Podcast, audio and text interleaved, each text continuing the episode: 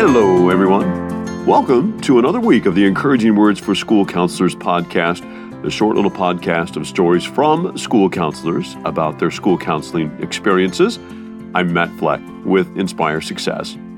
Now, we didn't plan it this way, but last week's podcast from Sarah Kirk about the effectiveness of mindfulness techniques with students is the perfect introduction to this week's podcast. Our guest this week used our online sound booth to record her story, so we're going to let her introduce herself. Hi, I'm Carrie Hughes, and I'm a school counselor in Missouri.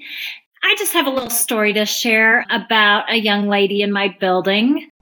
Carrie contacted us to share her story of a female student whose mother was very concerned.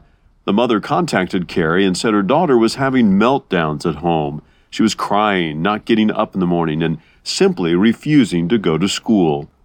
Just a lot of things. And she was an older student in our building and had a leadership role. And, you know, mom was doing pretty much everything possible to get her excited about coming to school. And it just wasn't working and they were struggling a lot.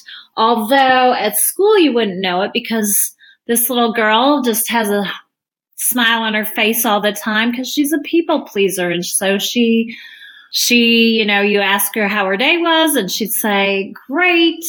And you didn't really get much else. So when mom shared this with us, by us, I mean my, myself and my principal, we both were kind of sad hearted because this was one little girl we thought was doing really well. What would you do in this situation? It's a good question. Of course, there are multiple ways to approach a student with these issues, and like many of us, it's often a process of trial and error. We implemented a few different things, nothing really difficult. Um, one thing was I was going to check in with her at least once a week. The second thing was I was going to offer her like a little lunch group, her and she could invite one or two friends and they could eat lunch in the quiet conference room one day a week. So that'd be something she could look forward to. And then, um, my principal was the one that suggested doing a gratitude journal. So I found um, a little memo book that had a cute cover on it and gave her some stickers. And we talked about you know, if she just wrote down like three good things a day and she didn't have to write a lot, because she does, she is one who struggles with academics. So didn't want her to feel like this was something hard to do. But I told her that she was just going to be a positive detective and look for good things in the day and just jot them down. And the notebook is small enough she can just put it in her pocket and take it with her wherever she goes. We told the teacher about it and the teacher makes sure that she has just like five minutes a day that she can jot things down. So we put this into place and it was like a week or two later. I asked her how she was doing and she said, Mrs. Hughes, I'm doing so good. She said, it used to be mom had to wake me up. Now I am setting my own alarm and waking up and I am excited to come to school.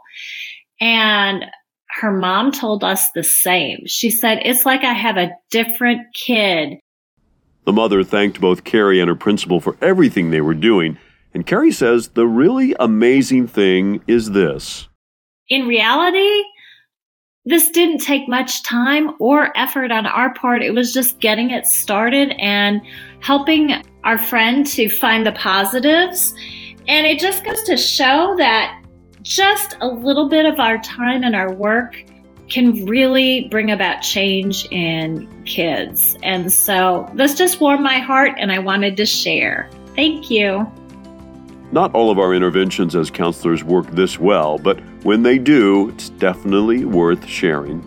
Thanks, Carrie, for your story and for using our online sound booth to record it for all of us to hear.